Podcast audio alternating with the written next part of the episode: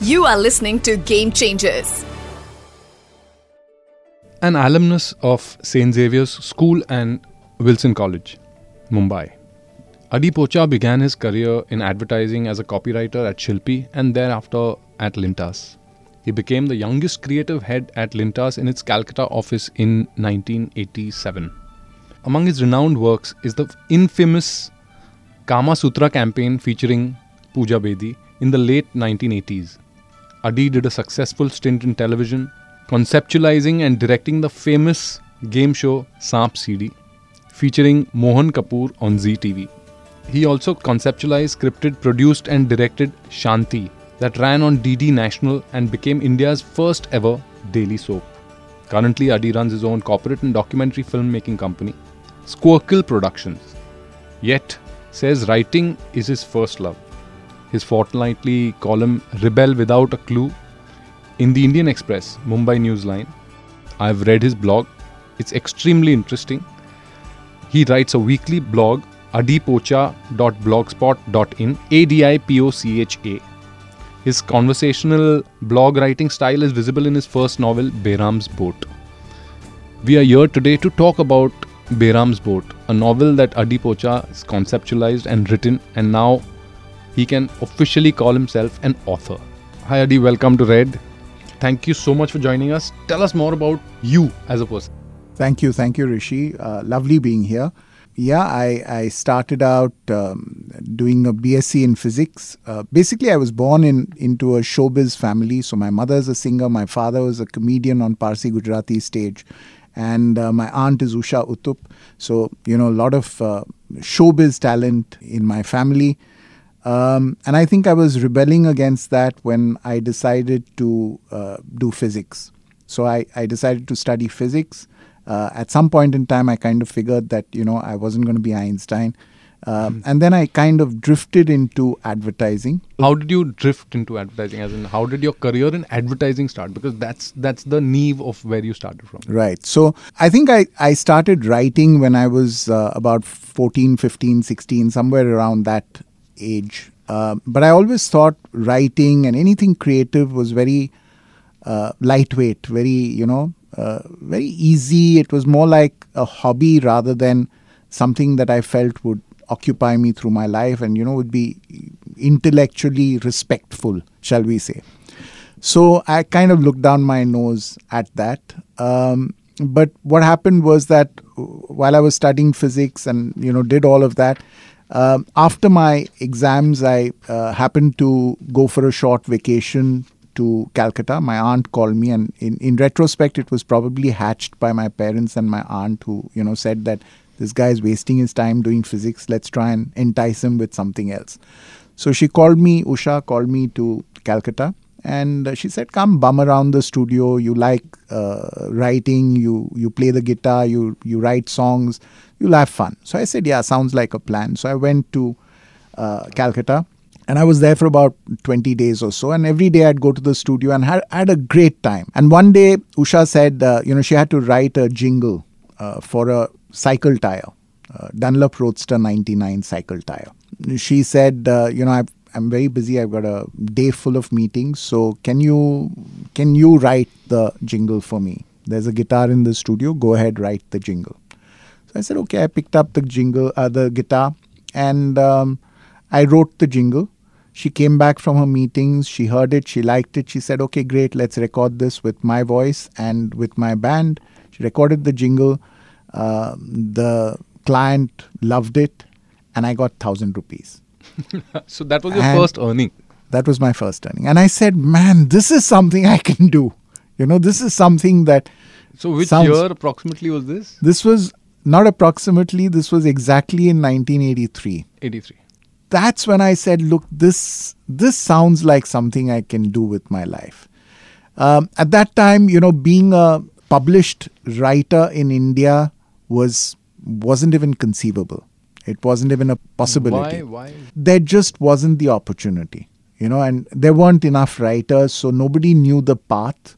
Uh, nobody knew that this is what I mean. All the publishing houses were publishing foreign authors in the English language. There was no real, uh, there was no path for a uh, Indian writing in the English language to get published in India. So by then, I had started figuring out that you know writing was somewhere something important to me. Uh, so I got into advertising. I got into Shilpi as a writer, as a copywriter, and I loved it. I, you know, for me, it was not about. It was no longer work. Uh, when I was studying, I'd shy away from you know even the slightest bit of work. Hmm. Um, but in Shilpi, I'd do nights without a problem. I'd write hundreds of headlines, hundreds of you know lines of copy, and it just never felt like work. Uh, and I s- suddenly, by the time I, I was about 23, so I joined Shilpi when I was 22, I think, in 1984. Um, by the time I was 23, I was pretty clear that this is who I am. I am a writer. So whatever else I will do in my life, I will always be a writer. And then in 1985, I left Shilpi to join Lintas, and then my advertising career started. You were also linked with the Indian Express for 10 years. Was this before or after Lintas? So this was much after uh, Lintas. Um, it was, uh, you know, so post Lintas. So in, I, I, was in Lintas for about six and a half years. I joined them in 85. Two years later, they made me creative head and sent me to Calcutta. Then I came back from Calcutta uh, in 90 or so um, and uh, left them in 91 to start my own company, which was going to be called Script Shop, which was meant to be a script writing company. Okay. But I didn't have any money uh, because Lintas had, before that, sent me to Lintas, New York for exposure. And they'd made me sign a bond which said that if I left within two years, then I would pay them uh, the entire expenses of what had been incurred in New York, which was a lot. So you So- didn't actually stay for two years after going to New York? No. I came back, and within six months, I left Lintas. And like a good Parsi boy, I paid them every penny that was owed. And um, I was broke after that. I had five grand in the bank after that. Um, I was married at the time. And everyone said, You're crazy because, you know, great job. Um, I was probably the highest paid creative person at that time. Uh, and flat in Cuff Parade, uh, everything, you know, the works. But I, f- I was 29 at the time, and I felt that, you know, if I don't make the break now, I'm never going to make it. And I wanted to start something on my own. So I started Script Shop, didn't have the money. So to make ends meet, I uh, did two retainerships with two ad agencies, Enterprise and Contract, and I also started directing films for UTV. And six months after that, the television boom happened in India, and Zee TV came to uh, UTV uh, saying, you know, do us some programs.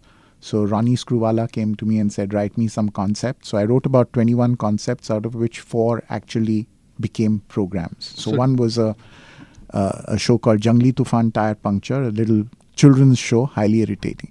Um, the second was a was no. The second was a uh, talk show called Chakravyuh with Okay, Vinod Dua. That. Yeah, that was nice. Uh, third was an astrology show called uh, Bole Tare.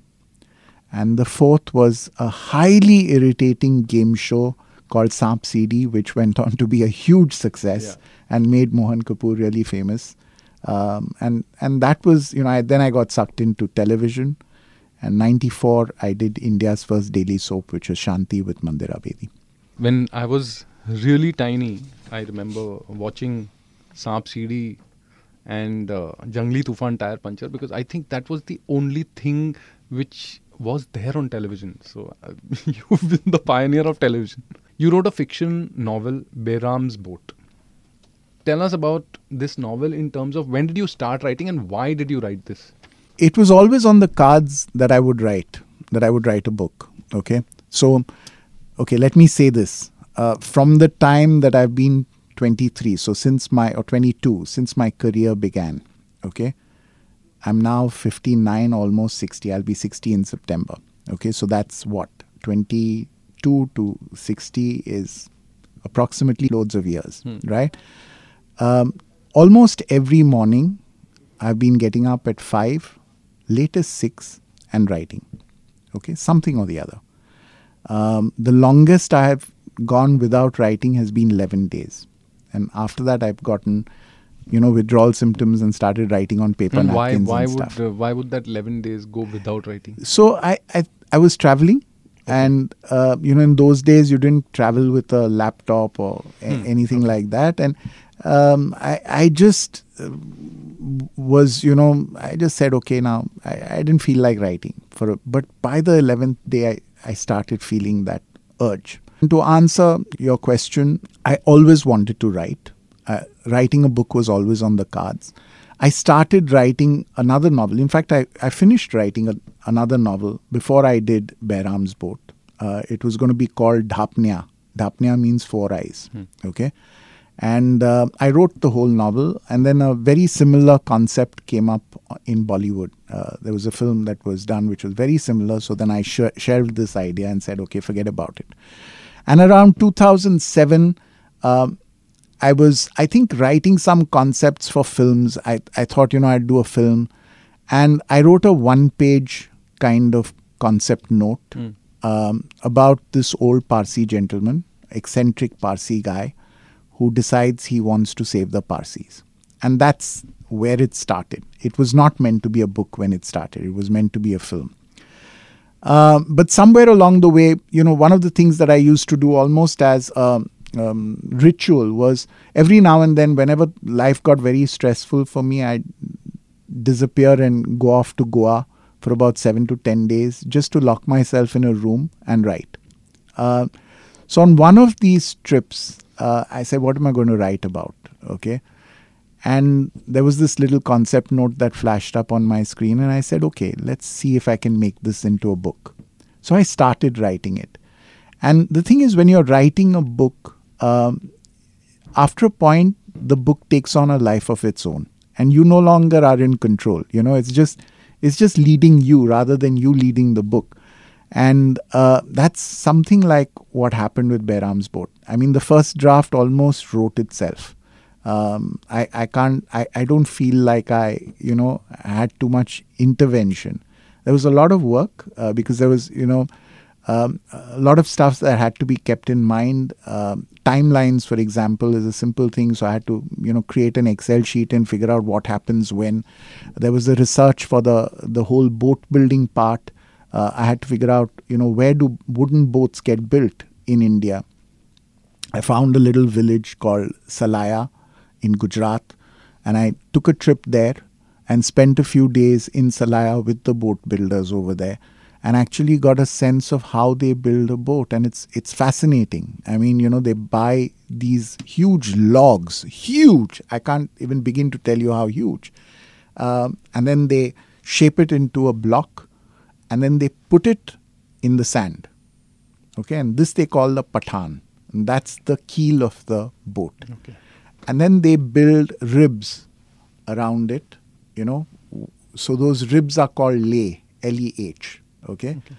and those ribs take on the shape of the book and then they put patias which is you know they put boards uh, around the thing and the fantastic thing is that they don't use paper so they don't draw anything they don't design anything uh, there is no naksha there is no blueprint for the boat nothing from start to finish it's all just one guy who's the He has it in his head. he has it had it has it in his head which is uh, an art that has been passed down generation from you know from generation to generation to generation and he has it in his head and he uh, just says okay now this will be if this is the length of the keel then this is the length of the lay and this is the and he's got all those dimensions down Adi, tell us why Behram as the protagonist. For all the people who are hearing, I'll put a little context to it. Pars, it Behram is a Parsi man, and Parsis are about 40 to 50,000 in the world. The concept of the book is how to grow the Parsi population.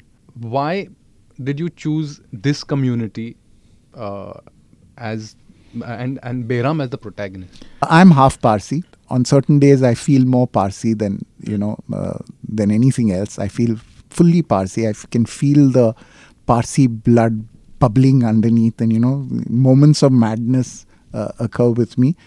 Um, and it's a lovely community. It's a lovely, lovely community. Uh, essentially, if you if you look at our religion, it's based on just three phrases, you know, and I can sum up the whole religion in just that good thoughts, good words, and good deeds. That's it. There is, You don't need anything more than that. If you if that is your guiding principle, then that's great. It's a lovely, lovely, lovely community with a wacky sense of humor.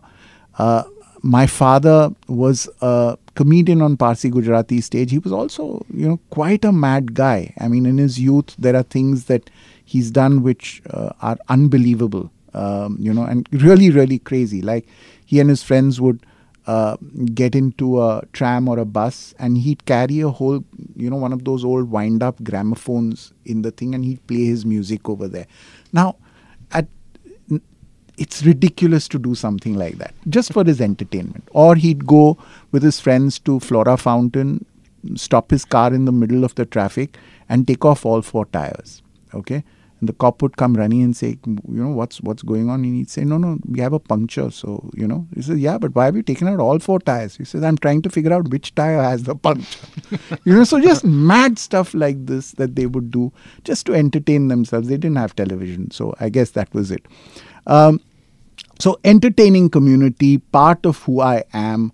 Uh, it, I feel bad uh, that you know somewhere the Parsis are uh, dwindling, um, and I feel extremely bad if you know to, to think that there might be a day without Parsis, uh, and that would be that would be a horrible day because uh, they're they're a community forget the religious part of it. They're they're just a fun-loving, happy community.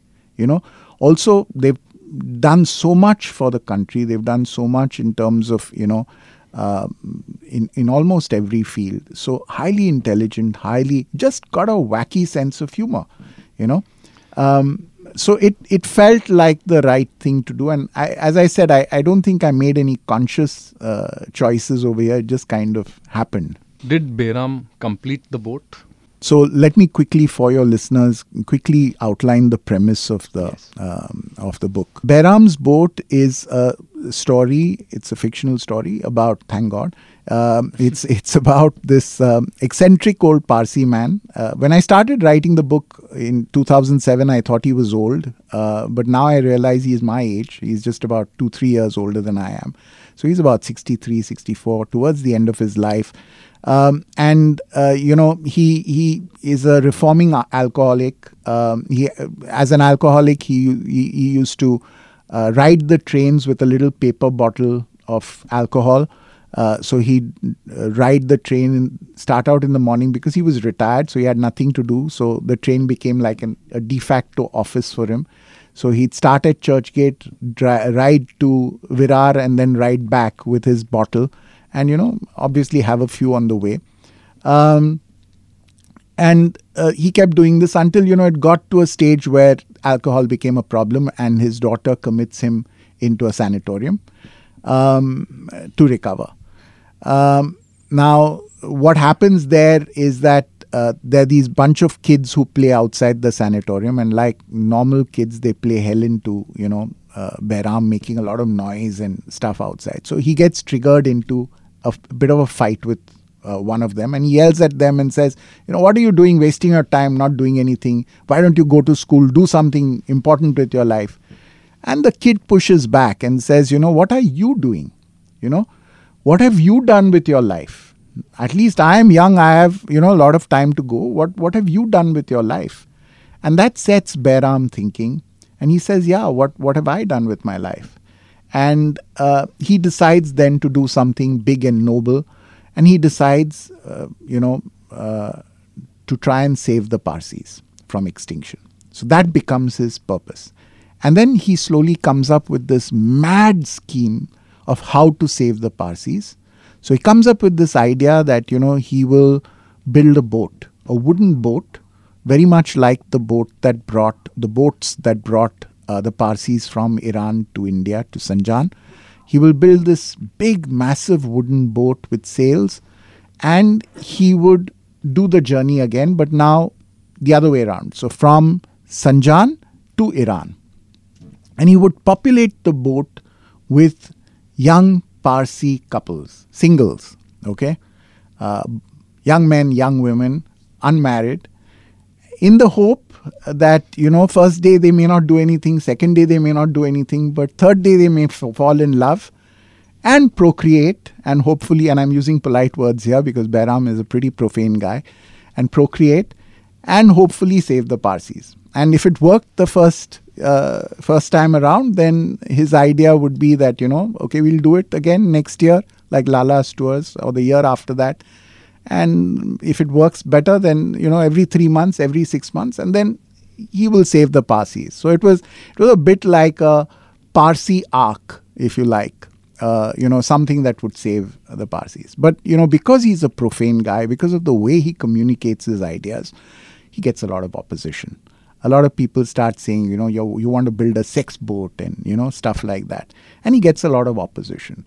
And that's really what the book is about. It's about his journey to build this boat uh, to save the Parsis and the conflict that, you know, he's put into because lots of people both from inside the community as well as from outside, uh, oppose him hugely.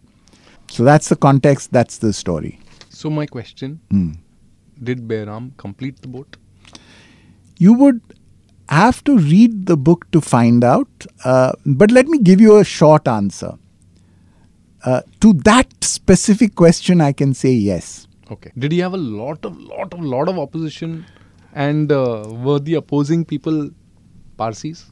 So, yes, he had a lot of opposition. Some of the opposing people were Parsis. The Parsis are a very fair community, you know. So, even when they opposed, there were some who opposed violently, but then there were others who said, no, we won't oppose violently. There'll be no violence in our opposition. We will oppose, but we will do it in a gentle way, uh, which is also part of how you know the Parsis would. And, but other than the Parsis, I mean, he got a lot of opposition from everywhere. Everywhere. Yeah, everywhere. Adi, this is a unique concept of growing a population. Not really when you think about it. It's the only way. You know, it, the only way that you can grow a population is through, uh, well, procreation. There's no other way. Yeah, but in a boat. Uh, so, so, so the whole idea of this book is unique. And if you actually want to know what exactly happened after the boat was built, I think it's going to be an extremely interesting read for people to know whether the couples actually procreated and uh, the Parsi population grew or not. Please read the book. I have the book right in front of me and it looks pretty interesting. Where can people go and get this book? So the book is, as of now, available on Amazon. Uh, it's also available on a whole lot of other e commerce sites. Uh, but Amazon is the simplest. Uh, it's available in Kindle and paperback version. So if you just type Behram's Boat, B E H R A M apostrophe S B O A T, on Amazon, it will take you to a place uh, where you can spend your four, 499 rupees, um, you know, and, and buy the book. But I just want to say I want to be read. I I'm fortunate that you know I have a day job that keeps me uh, keeps food on my table. Uh, what's really really important to me personally is as a writer I want to be read. So please read the book and even better review it. Um tell me what you feel, and I'd love to hear that. So it's taken actually about uh, fif- about 15 years for you to complete the book. Not r- not quite. It took me about five years to write the book. Okay. okay and after that i faffed around for two years didn't do anything with it it was because for me the writing of the book is the most important thing the it's Not the the act publishing. never was okay um, it's great right now i mean i came in on the car and i got it, today i came in by car and i got this message that said you know it's out and i, I was over the moon because so i won't say it's it, I, I would be lying if i said i didn't want to be published um, but for me, the most important and happiest part was being locked away in a room in Goa and just writing, you know, for 10, 12 hours in the day. That was what really made me happy. Uh, so I finished the book in about five years. Uh, I could have finished it in about a year if I had sat down and written con- continuously, but, you know, since I was doing this across trips, took me five years to write it.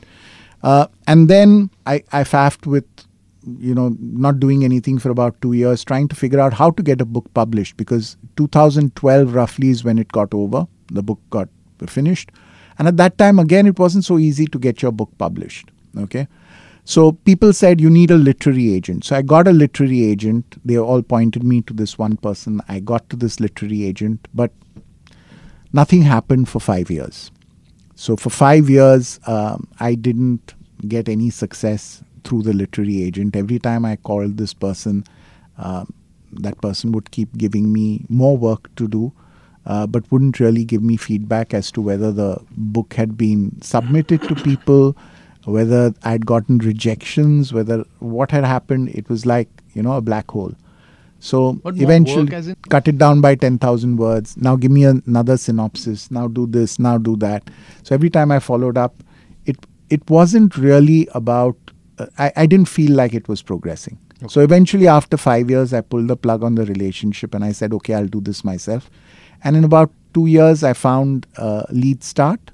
Uh, and it happened quite uh, accidentally because I wasn't actively pursuing it. But um, I was in a BNI meeting. So, BNI is Business Network International, it's a networking organization for entrepreneurs. And I was in a BNI ne- meeting, and um, uh, there was this visitor to the meeting who was uh, Malini Nair. Uh, she's a publisher. She, she, uh, you know, was in Lead Start, and I told her, you know, I have a book, and she said, send it across. Let's take a look. And she took a look. She liked it, and then we decided to publish it and over the pandemic is when you know i worked with the editor from lead start and actually uh, put put shape to the book in terms of you know fine tuning it editing it all of that Adi, there are a lot of authors, uh, a lot of writers who want to be authors. You have immense experience in writing, basically. Now you've become an author. So, so something that you can say about uh, how to become an author. How does the publishing work happen?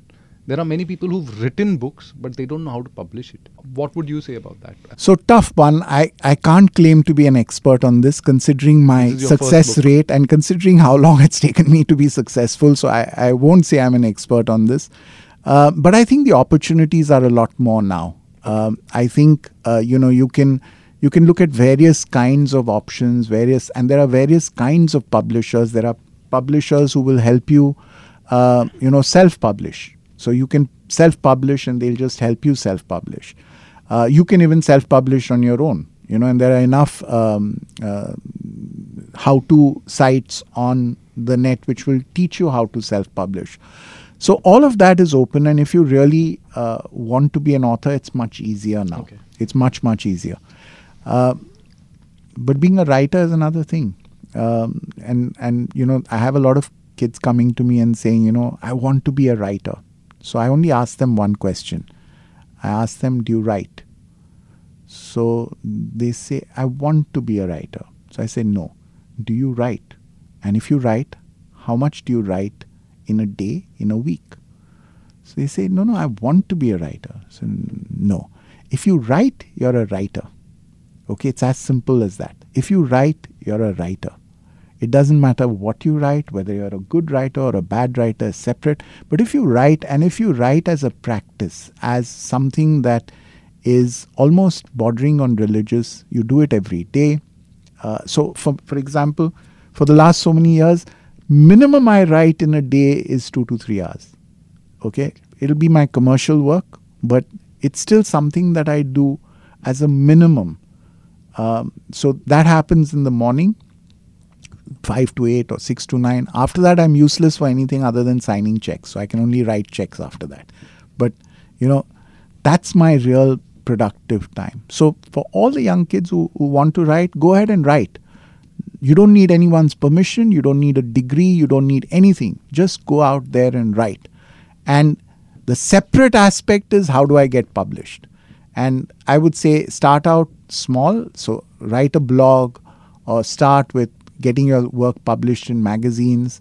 Uh, build build a little bit of credibility, and then write write the damn book and you know go and approach. Don't be scared to approach.